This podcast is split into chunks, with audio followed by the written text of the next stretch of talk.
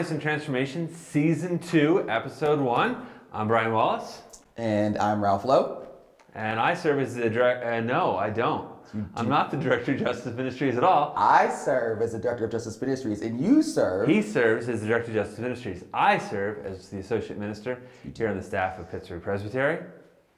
Welcome to 2021, Season 2. Season two. I And do have a. You said you got a serious question for me. I do. Right, I do. I'm ready. So uh, I just got a call from my mom, who wants me to pick up uh, Miracle Whip on the way home and drop it off at her apartment. So I got a question for you: Miracle Whip or mayonnaise? The honest truth is, neither. I don't really like mayo. I don't really like. I don't like Miracle Whip at all. Uh, and the truth is that if your burger needs mayo, you're doing it wrong. That is the most ridiculous thing I've ever heard. It's not. of course, it's Miracle Whip, and of course, it goes with everything. Oh Just no. so- just so you know. Yes. No, you don't. A, a a properly cooked burger does not need mayo. It doesn't. It, but what about just uh, like a ham sandwich or something like that? That that mayo mayonnaise? No, No. Okay, fair. I'll put Italian dressing on like subs and stuff, now that we can agree. with. or olive oil, salt, and pepper. Yes. Okay. All right. Thank you for that. Thank you for that. So, it's been an interesting year, Brian. It has been. It's been a while since we've talked. It's been a while since we talked, uh, since season two, and you had a great idea, which I which I, I concurred 100, percent which is why don't we talk about what we've learned Yeah. in 2020? Yeah. So, I think I'm gonna press it to you first. Okay. Um, Brian, what did you learn in 2020? I learned a lot in 2020. Yeah. I I think I think it's especially fitting um, that we kind of say at the outset that there's a theme to both of our answers. Yes. So we don't script these things, but we do talk about them, so we have some idea of what we're going to say. Yeah. And About you, five minutes. about five, about five minutes, and and you and I agreed that it's basically we've come a long way Yeah. in the area of race and faith and the way that they intersect in this country, but we also learned we got a long way to go, Yes, we do. right? Yes, and do. both those things can be true. Yes.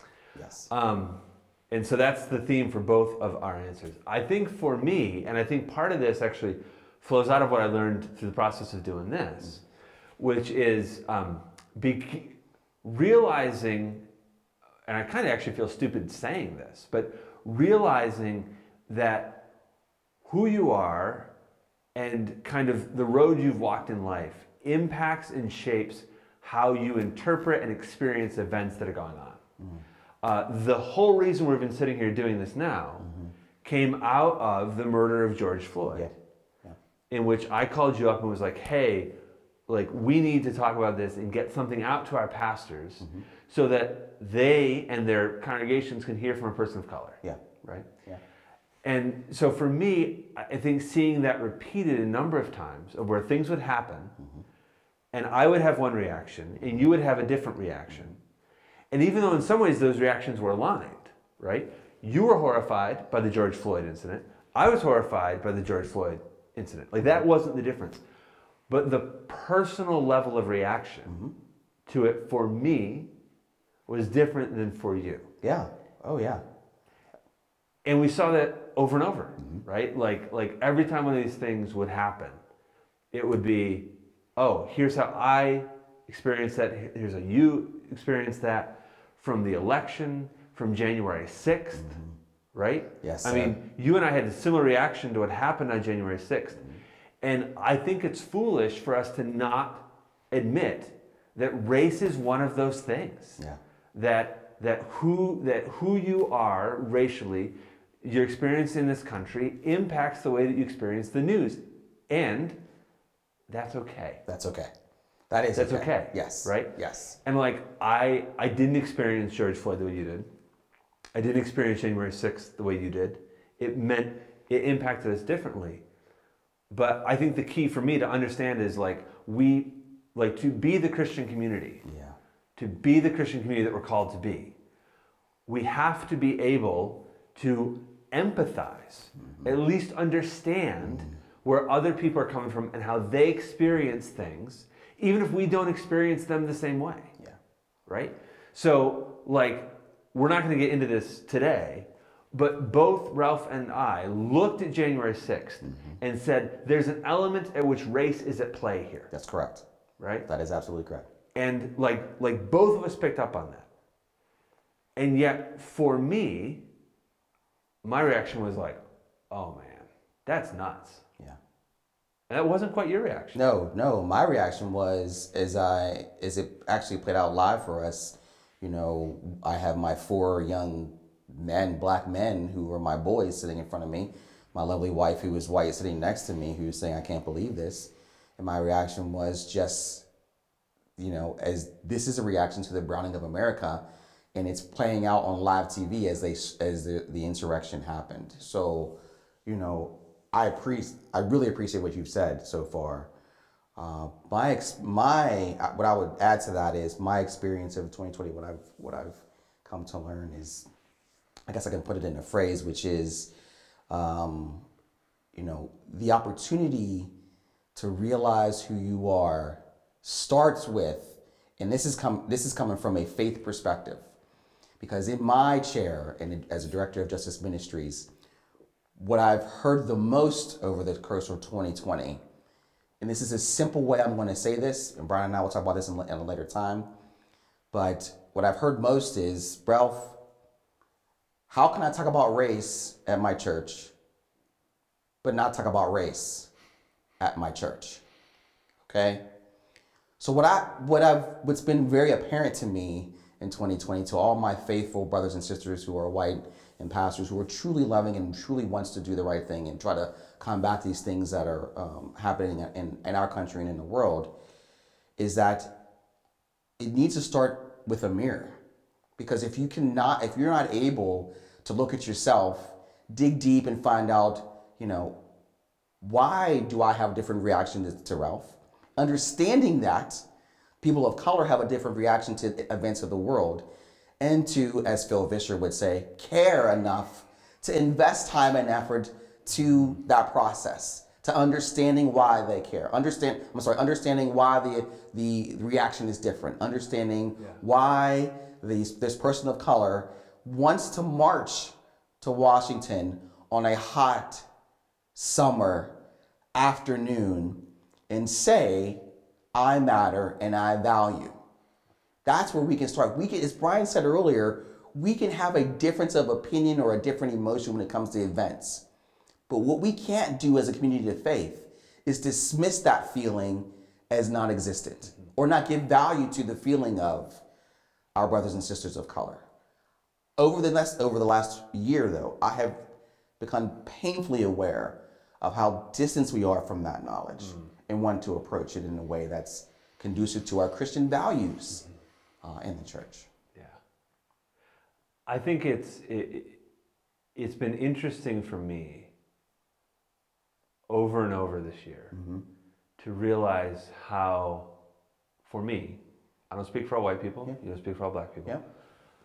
But for me, things that I'm like, that ain't about race. Yeah. You're like, uh, It is about. I race. think it's about race. Yes.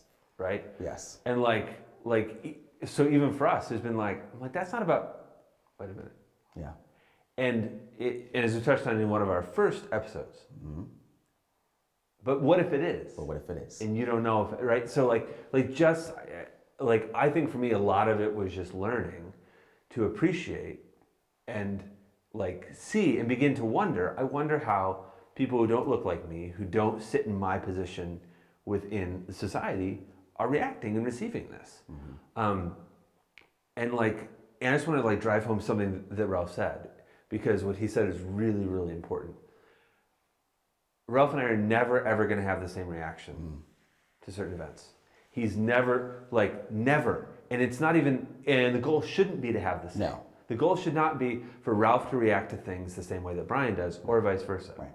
Because all that simply does is either whitewashes you, mm-hmm.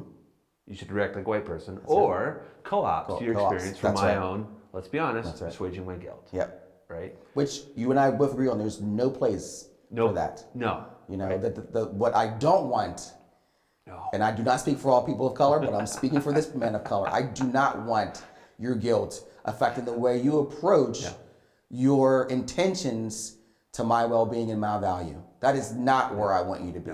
What I want you to do is respond to your faith and love in Christ and understand that because I do, because I'm called to be a reflection of Christ, this is how I'm going to respond.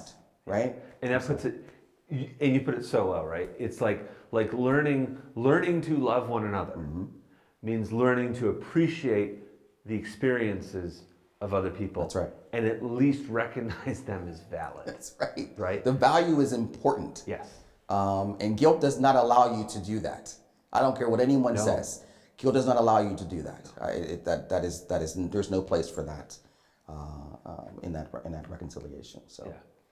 Yeah. Because because what we don't need right, is we don't need white people trying to assuage their own guilt yeah, on the backs of black and brown. absolutely, It absolutely just not. you know that's and like and, and honestly on the one hand like that is free th- that's free Yeah. i think for people Yeah, um yeah, just to you know just to see and to be able to recognize and to accept Mm-hmm.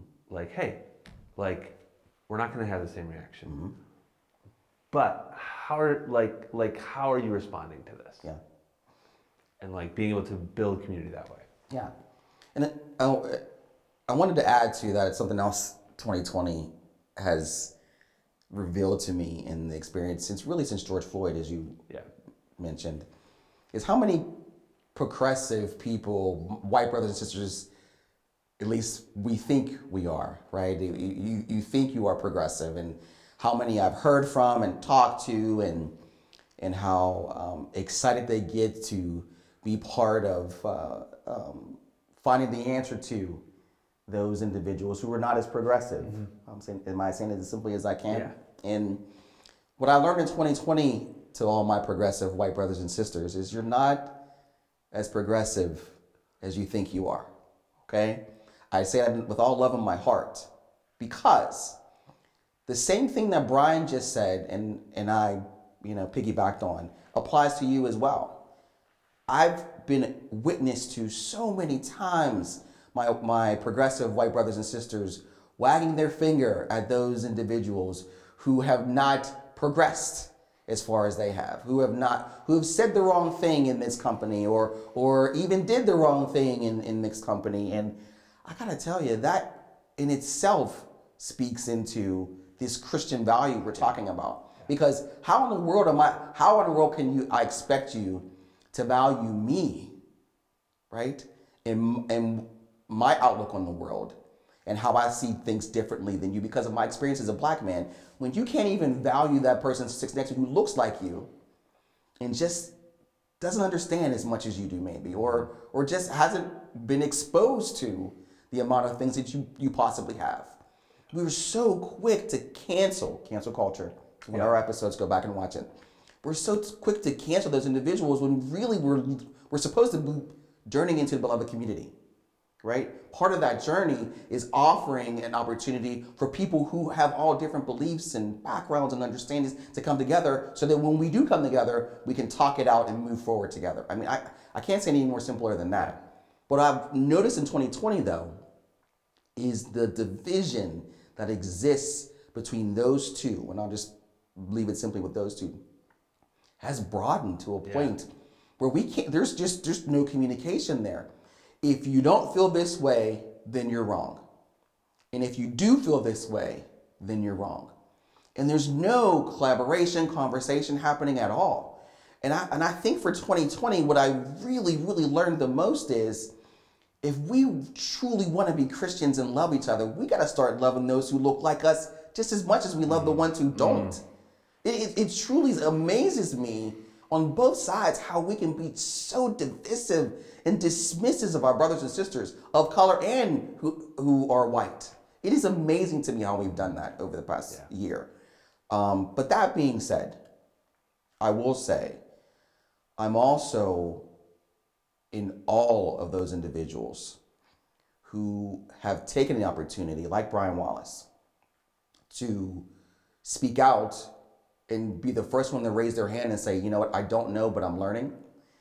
To, uh, as an example, Brian said, or to be the first one to understand that what I'm seeing or witnessing in the media, in the news, in the world today is affecting my my brothers and sisters of color differently, I need to reach out to them so that I can understand how they're feeling. So I know how to reach out to them in the future in a healing way, in a caring way, as Phil Vischer would say, in a caring way, just so they can understand. Um, to my brothers and sisters, my white brothers and sisters who speak out in a way that become ostracized from their congregations and from their family and friends for speaking in a way that is caring and understanding for people of color. I see you, I love you, and I appreciate that. I, I really, really do. So I, I, wanted to make sure I, I, I called them out. But I have to be honest, I am disheartened at the amount of individuals who, on a daily basis, Brian, don't allow themselves to see past the division in a way that is loving and caring. Um, that's one of the things I saw in 2020 as well. Yeah. I, I I think for me, the challenge is just getting to the point of frustration Yeah. To where it's not, you know, because I know, I know in principle what I should do is if I see somebody who says something or posts something that's cringy, Mm. I should say, tell me more why you like Yeah. like why do you think that right Yeah. that that i should lead with this kind of like openness right and like trying to understand seek first to understand right because maybe you know like like like they have their reasons right? And you may not like their reasons you may not agree with their reasons.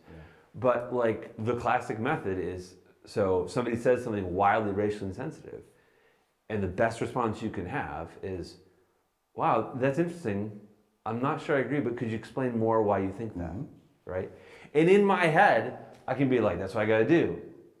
And what actually happens is oh my gosh you are so dumb i just i can't even I, I cannot handle how rate like could you be more racist right now Yeah. that's what's running through my head Yeah. right Yeah. and the frustration is just I don't have time. I don't have time. I don't have patience. I can't put up with this.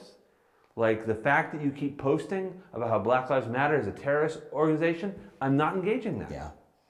And so, and so, and thank you for that. And the problem with that is the only way that that division and that constant pressure and, and the the uh, the affirmation of those individuals who have those racist racist views and opinions, the only way that changes is if people who look like Brian take the opportunity to stop and say, you know what? I, I don't understand where that came. Can we talk a little bit more about that? I need to understand where that comes from because if I can't do that as a person of color, I cannot. Brian peop and people who look like Brian, and I and I mean white individuals who look like Brian can, and that is important. It truly is. And I think uh, for 2020 especially, um, it was so polarizing to talk about race and racism. You know, and, and we have a tendency in this country to lean hard into what we don't feel as racism, but you know, we're we I'll just say it out loud, you know, we confuse racism for patriotism. We do. Um, in, in ways that sometimes are so visceral that for us even to, for anyone to even um, suggest that your views in some way align with some racist views when it's when you feel like it's you're, you're you are being a true patriot of this country and your values line up to that oh my goodness you want to see a line in the sand right? Mm-hmm. So again that's not going to come from me. That's going to have to, that has to come from my white brothers and sisters who are in those circles where it's happening. And for you to speak up in a way that's very hard, but it has to be loving. And it has to be in a way that invites conversations, as Brian and I've said in each and every episode that we've aired so far in, in season one, um, to being transformation through God. That's, that's the only way it happens. Uh, 2020 has taught us, if 2020 has taught us anything, is that division hurts everyone right? Division, the, the, the in the polarization of division is is just I don't even have the words for it right now. It's just it's so disheartening at times, right, Brian? Yeah. And the only change that happens through that is is through people who look like Brian, right? The the, the real change. I cannot do this as a person of color. At least I can't do it by myself. There's no change that happens that way. I've definitely learned that, in more so, more uh, more than any other time in my life. Uh, I, I learned that, and maybe it's because of the uh, the chair that I sit in, director of Justice Ministries.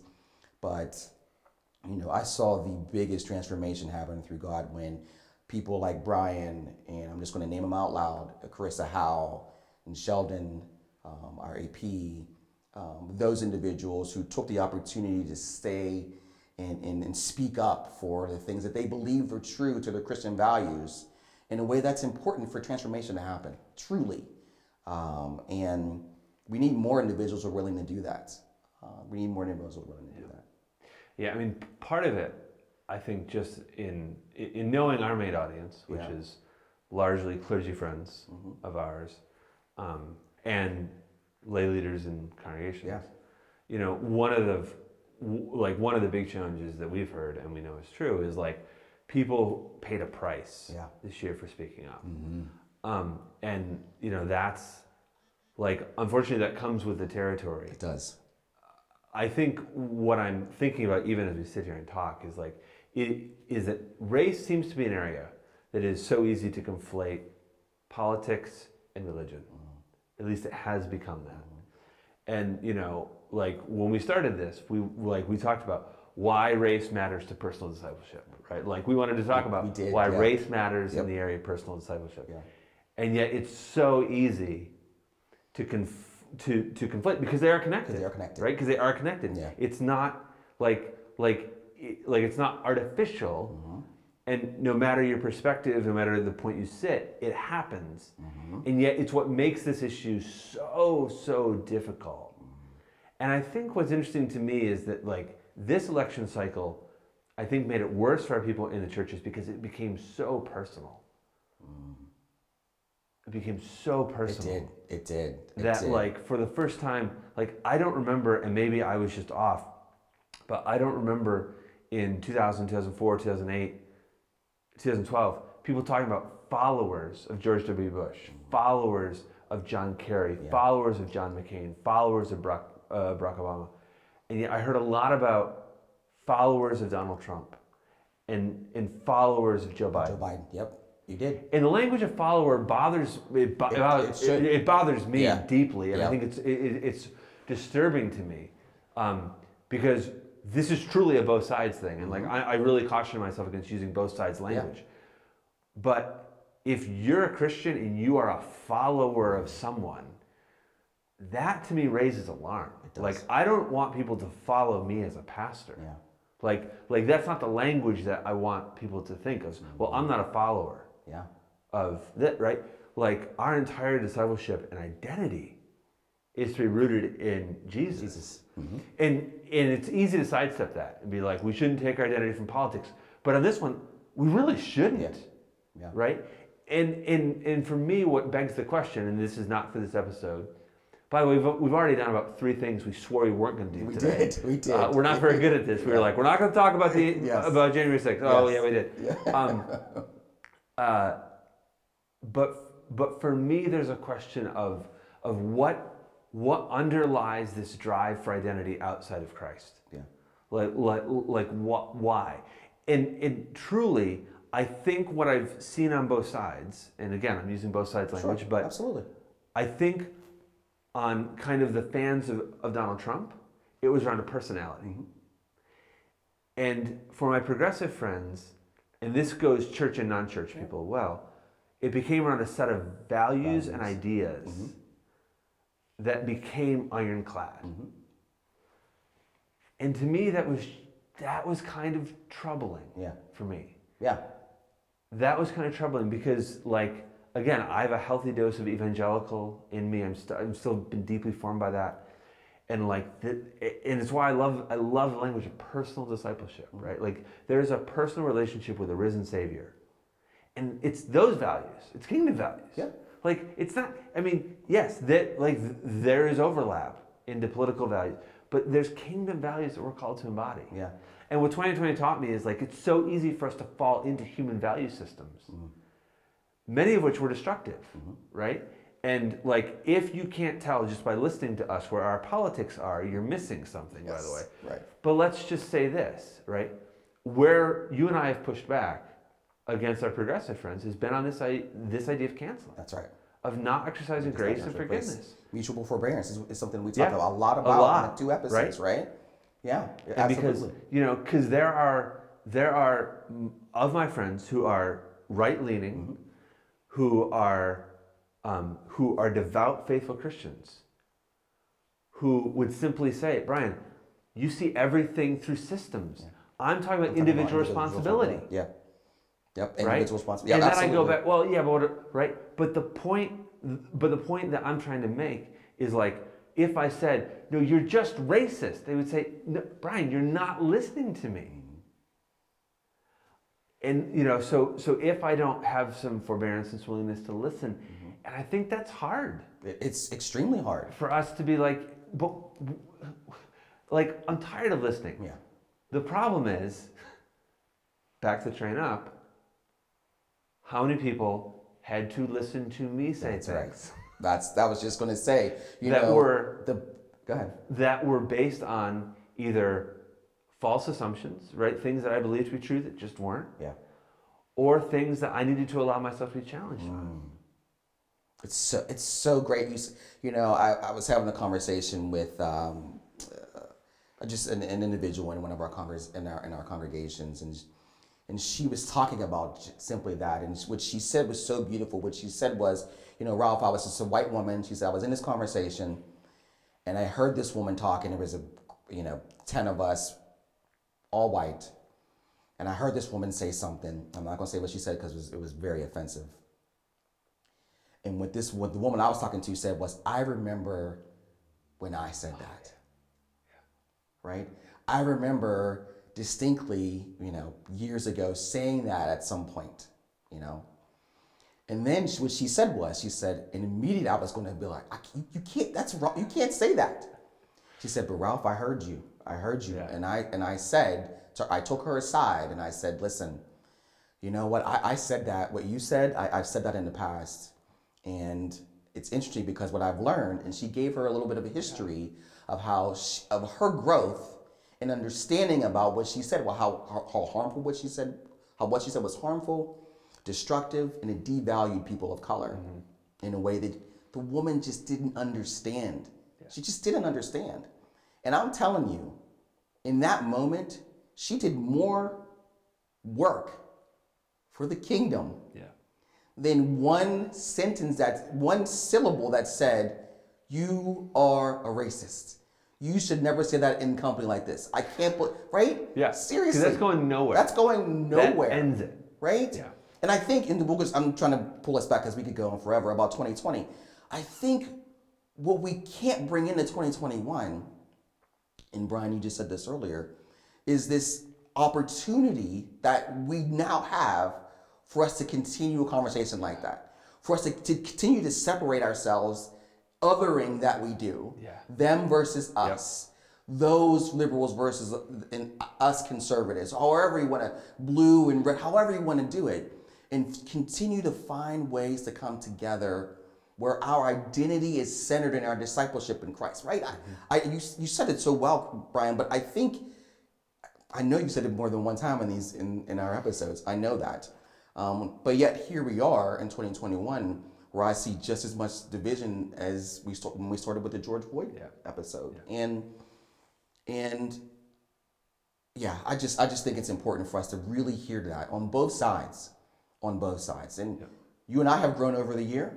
I, I know I have, right? And I, I, I you and our in our conversations we have. And I can't tell you how many times Brian and I have sat down as brothers. And Brian said this earlier, where he has said, I don't think that has anything to do with race. And I'll say, that has everything to do with race. And this is why.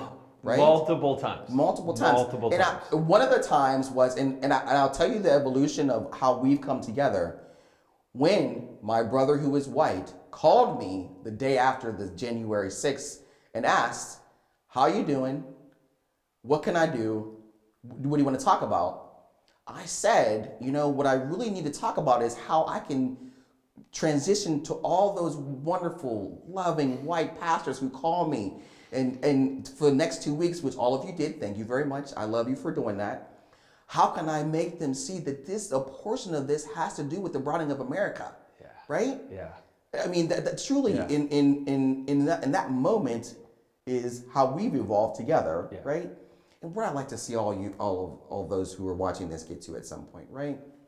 I don't have these um, visions of every predominantly white church coming together and, and having this great epiphany over the next year. That's not what I'm asking. But what I, what I am asking is if we truly take the opportunity to recognize our position as disciples of Christ.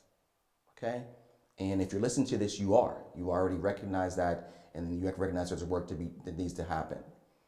Then don't just stop with this, listening to this this uh, video or, or, or watching this video.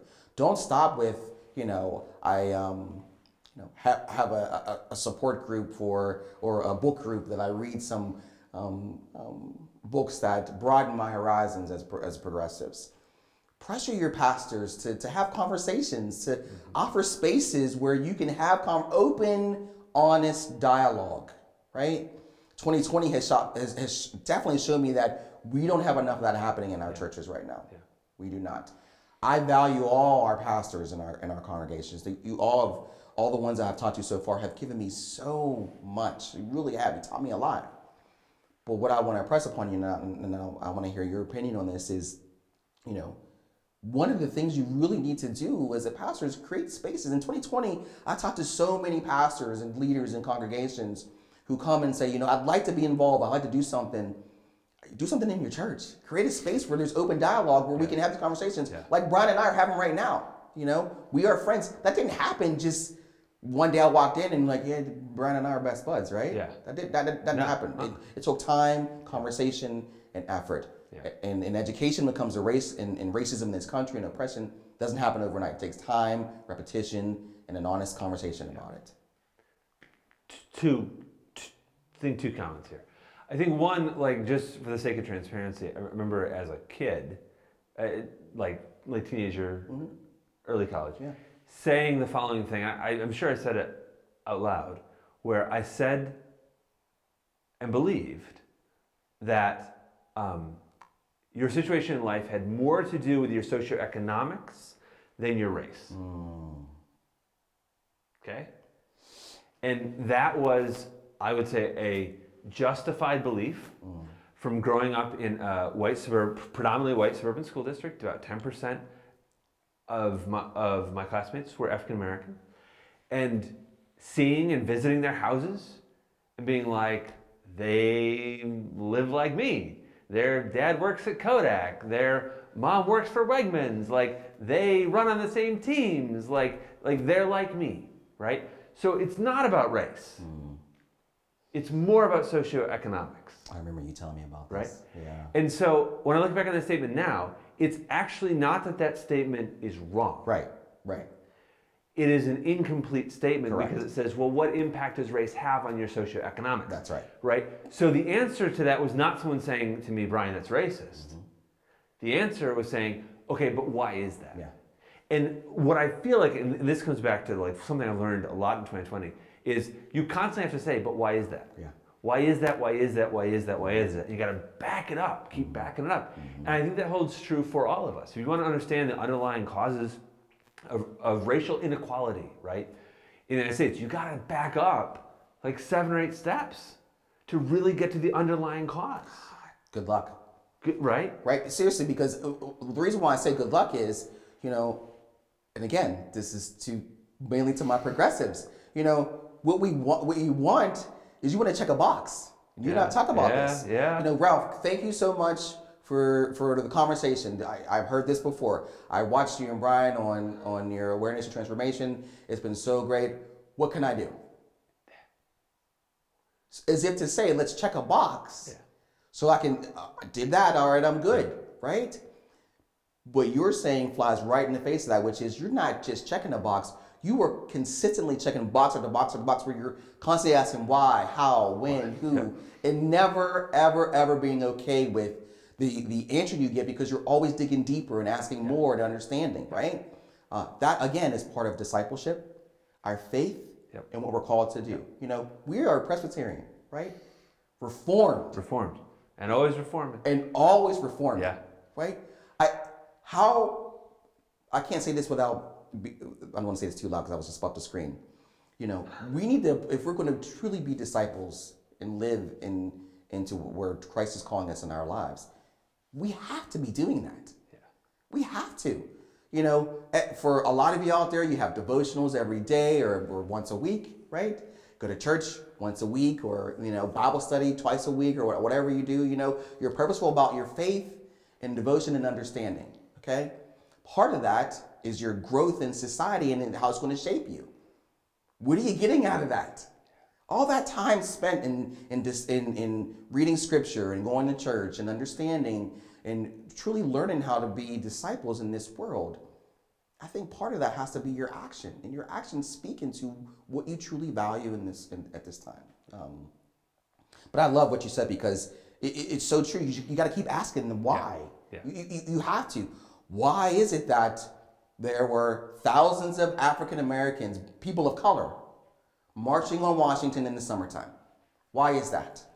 You know, you can you can say all the things you want about you know there's riots happening in in cities and you know, but there is a reason why some of that happened. And I'm telling you, I'm telling you, it's not just because people of color felt like it. I'm telling you that's not why. I'm telling you there's reasons behind, right? And there is no way you can agree with or disagree with the reasons unless you investigate and understand and then form an opinion. Because I, I, Brian and I agree on a lot of things. Some things we don't agree on. But I respect the fact on the things we don't agree on, he is taking the time as a white man to understand but the reasoning behind certain situations and then just simply disagrees on it with me. Mm-hmm. Right? I respect that because he's taken the time and invested in, in what that does for me, it, it values who I am as a person of shows that I care. And it right? shows- To use the Phil Vischer. Yes. One thing you do, you just need to care. You just need to care. Yeah. It, it truly does. Yeah. And uh, listen, I, we, you and I talked a lot about this for over, over these over this past 20 or 25 minutes, and I understand you. Everyone's trying to do as best as they can. It's, it's a pandemic. There's a lot going on in life. I, I, I, I get that. I really get that. But since we're talking about 2020 and moving into the second season uh, for awareness and transformation, I think we're going to spend a lot of time in the realm of once you've educated yourself, what can we do next? But that doesn't happen if you if you've not taken upon yourself to do the background work, to asking the why initially, because great, I love you for listening to these awareness transformation videos and and trying to learn something, but if you're not actually doing something with them in your life, I, I don't know. It's it's Yeah. yeah So, like, I'm about to get myself in trouble. yeah you are. with what I'm, I'm about to say. Like one of the, I think the real challenges in being in the seat that I sit and being in the seat that Ralph sits is that we are distanced from congregations. Yeah. Um, we're associated with congregations, but we do not lead congregations. And it's super easy for people in our seats to be like, well, this is what our pastors need to do. And what I know is when I was serving as a pastor, you know what I hated? Was middle management types like us telling pastors what to do. Amen. So, all that said, I think the thing that I've learned in 2020 is that this stuff takes a deep dive. Um, uh, it is really easy, and I think it assuages our conscience to make statements, whether it be as part of our sermons, as part of our pastoral prayers, in writing, and and we feel like okay, we did something, Yeah. um, and that's not necessarily a bad thing. Right. But one of the things that I would wonder about, and I would encourage you all who are pastors or lay leaders in congregations, is okay, so what's the deep dive that you're going to do? Because part of the challenge, I think, for people is that statements, emails sent out, sermons don't allow any kind of dialogue and feedback. And the book that I'm reading right now is His Truth is Marching On, the John Lewis story. Mm-hmm. And like, if I have wanted one idea for you, put together a reading group to read His Truth is Marching On mm-hmm. by John Lewis. It backs up so far into the history of racism in this country, back to when no one can argue or dispute it was an issue. Mm-hmm. Way back. Yeah. Right? Yeah. Like when you read His Truth is Marching On, the John Lewis story, I, I wonder if that doesn't provide some real opportunities to kind of peel back the layers to say, this is what it was like for John Lewis growing up. Mm. Right? This is what it was like. This is our history. And the guy just died. Yeah. We're not talking 40 years ago. right. We're talking about somebody who just passed away. Yeah. And this was his lived experience. And so at this point, like I read it, it is my devotional for the day. Yeah. Like it is so powerful and inspiring that like I don't even need C.S. Lewis right now, right? It's it's reading these stories. But but I think for a lot of us, like the the worry is shoot, if I say this in my sermon, I'm gonna get the angry email. Yes. I'm gonna have to deal with it session and it's not worth it. I hear you. I hear you. And what I'm saying is I think the answer is not more statements, it's deeper dives. It's taking people deeper, and you may say, well, those people aren't going to come. Fine. Find the people who will, Yeah. right? And take the deep dive to really help you understand and grow. And here's what I'll say I have learned reading that book. Mm-hmm. I have learned reading that book and being like, man, Yeah. that is messed up. Yeah. That is, that is messed up that in 1952, fill in the blank. Yeah. Oh yeah. Like, my mom was alive when that was happening. She was 10. Mm-hmm. Yeah. Sorry, mom, didn't mean to say that out loud Right. right? but like like that's I think the value of the of the deep dive Yeah. Yeah. is that on one hand it's very disarming. Yeah. It's not 1920s in Georgia anymore, That's right. but that was real. Yeah. So if there's one piece of advice for people people listening, forget the statements. If you're just gonna write, you know, one sermon about race in 2021, don't. Right. Don't. Uh, don't you know? Don't just make a statement. Take a deep dive. A deep dive. If you're gonna do one thing, right? If you're gonna do multiple things, Sure. everything's on the table. Yeah. If you're gonna do one thing, take a deep dive. Yeah. Yeah. With I couldn't people. agree more. I could not And agree if more. it's two, three, four, five people in your congregation, fine. Yeah. But I have learned more, and that's what. And I'll stop talking after this. I have learned more from the deep dives than the pithy statements. Yeah. Yeah. I've been transformed by the long reads. Yeah. The Martin and Malcolm in America long reads. Yeah. Uh, the um, uh, reading Howard Thurman. It's been the deep dives that have shifted the way I understand it. It hasn't been the short little pithy statements. Yeah. Which is no, which is great. I'm, I'm glad you said that out loud. And what I'll say to uh, those of us who are listening, who are in congregations, who are not leaders, who are not pastors, and are just listening to us just for some, just understand. Um, I'll say this again. Request from your leaders that deep dive that, that Brian's talking about. Or offer to Or- lead the or- or deep dive. I was just I was just going to say, or offer to lead the deep dive. Yeah. Uh, I just a quick story. You know, I had uh, this is two instances where I've had some some leaders in the church, but not actual leaders in the church. We, and we know who those people are. You know, people who run the church but don't really run the church, quote unquote, have come to me over the past year in 2020 and said, you know, I, you know, I'm trying to deep dive into this thing of this thing called racism and American understanding. I'm only getting you know, 10 people. We have a 200 member church. I'm only getting 10 people or 20 people. So what? yeah. So what? Continue doing it. That's that's that's what needs to be done. What I will tell you though is just what I what I what I've said to those individuals who have come to me and said, "Is your pastor involved? Do does your pastor know? Does your does your leadership know? Does your session know? Or, or fill in the blank. Does your leadership know? Because what what you need to do is make sure your leadership knows. Because if the leadership knows, they make it a point to let everyone else that they know about it, they will be included. Because the church goes where the leadership goes Yes. right? The, the church goes where the pastor goes, church goes where the leadership goes. Okay, uh, that's the first thing I'll say to those who are listening, uh, to uh, who are just in congregation, not leadership. The second thing I'll say is, you know, it whenever you do take the deep dive, don't be the, don't be afraid to say I don't know mm. or I don't understand. You know, because I think so many times what ends up happening, Brian, is we'll go into those deep dives, we'll disagree. No, let me let me take that back.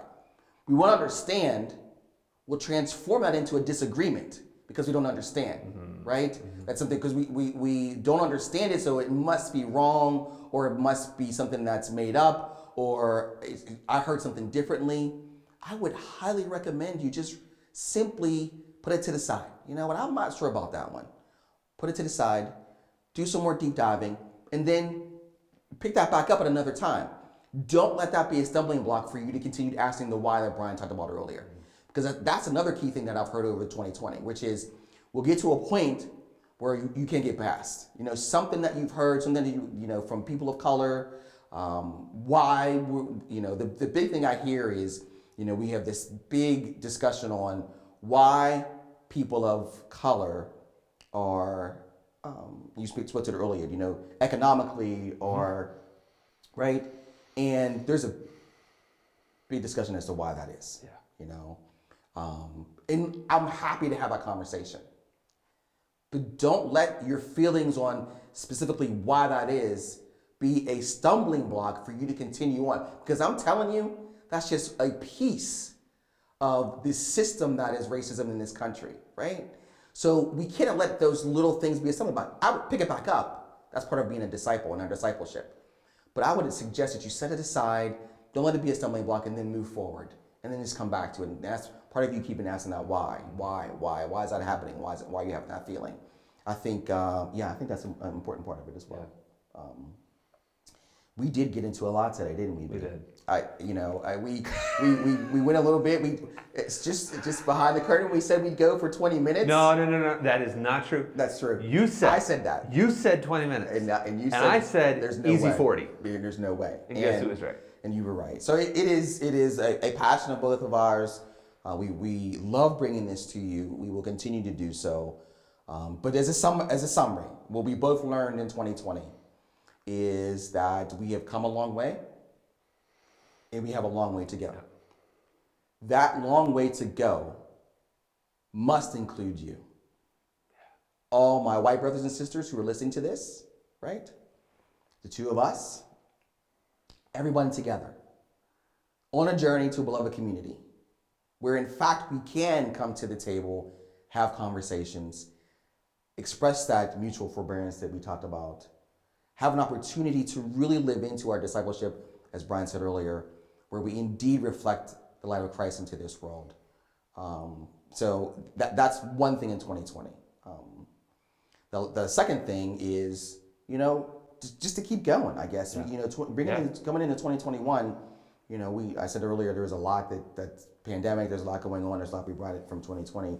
As a matter of fact, I remember seeing a lot of Facebook um, posts and tweets when on New Year's how um, people kicking kicking down the door of 2021 and you know I saw one post that had a they were a fire and they were throwing 2020 into the fire and all that's that's great that's wonderful. But what I'll say to that that representation if it's truly how you feel let's put it all back there. Let's have a new mindset of discipleship that Brian talked about where we truly seek to be light of Christ in the world and find ways where we're not actually accomplishing that and to trans- and be transformed into them Last thing I want to say is that uh, we have uh, reached the point in this podcast where we need some ideas. So if you're listening and you're like, hey, Brian Ralph, you should talk about, hey, drop us a comment, send us an email. You know how to get a hold of us. Uh, I think it'd be really fascinating Absolutely. to see kind of what people out Absolutely. there, uh, the, you know, the seven people who listen to us, Mm-hmm. uh, what they, uh, what you all Yes. would find interesting. Absolutely. And, uh, because you know part of what like so one of the things that I said well when we started this is that it'd be easy to talk about it once and then put it away and wait until something else happened. Mm-hmm. And I think part of the goal right now is let's keep the conversation going mm-hmm. when the temperature in the room is lower, right? George Floyd hasn't just happened. Right. The temperature in the room is lower. Yeah. And I think it's in those windows when, when the temperature in the room is lower Yeah. that we have a unique opportunity. So if you got an idea, let us know. That'd be great. It's been great buddy. As always, thank you. Take care. right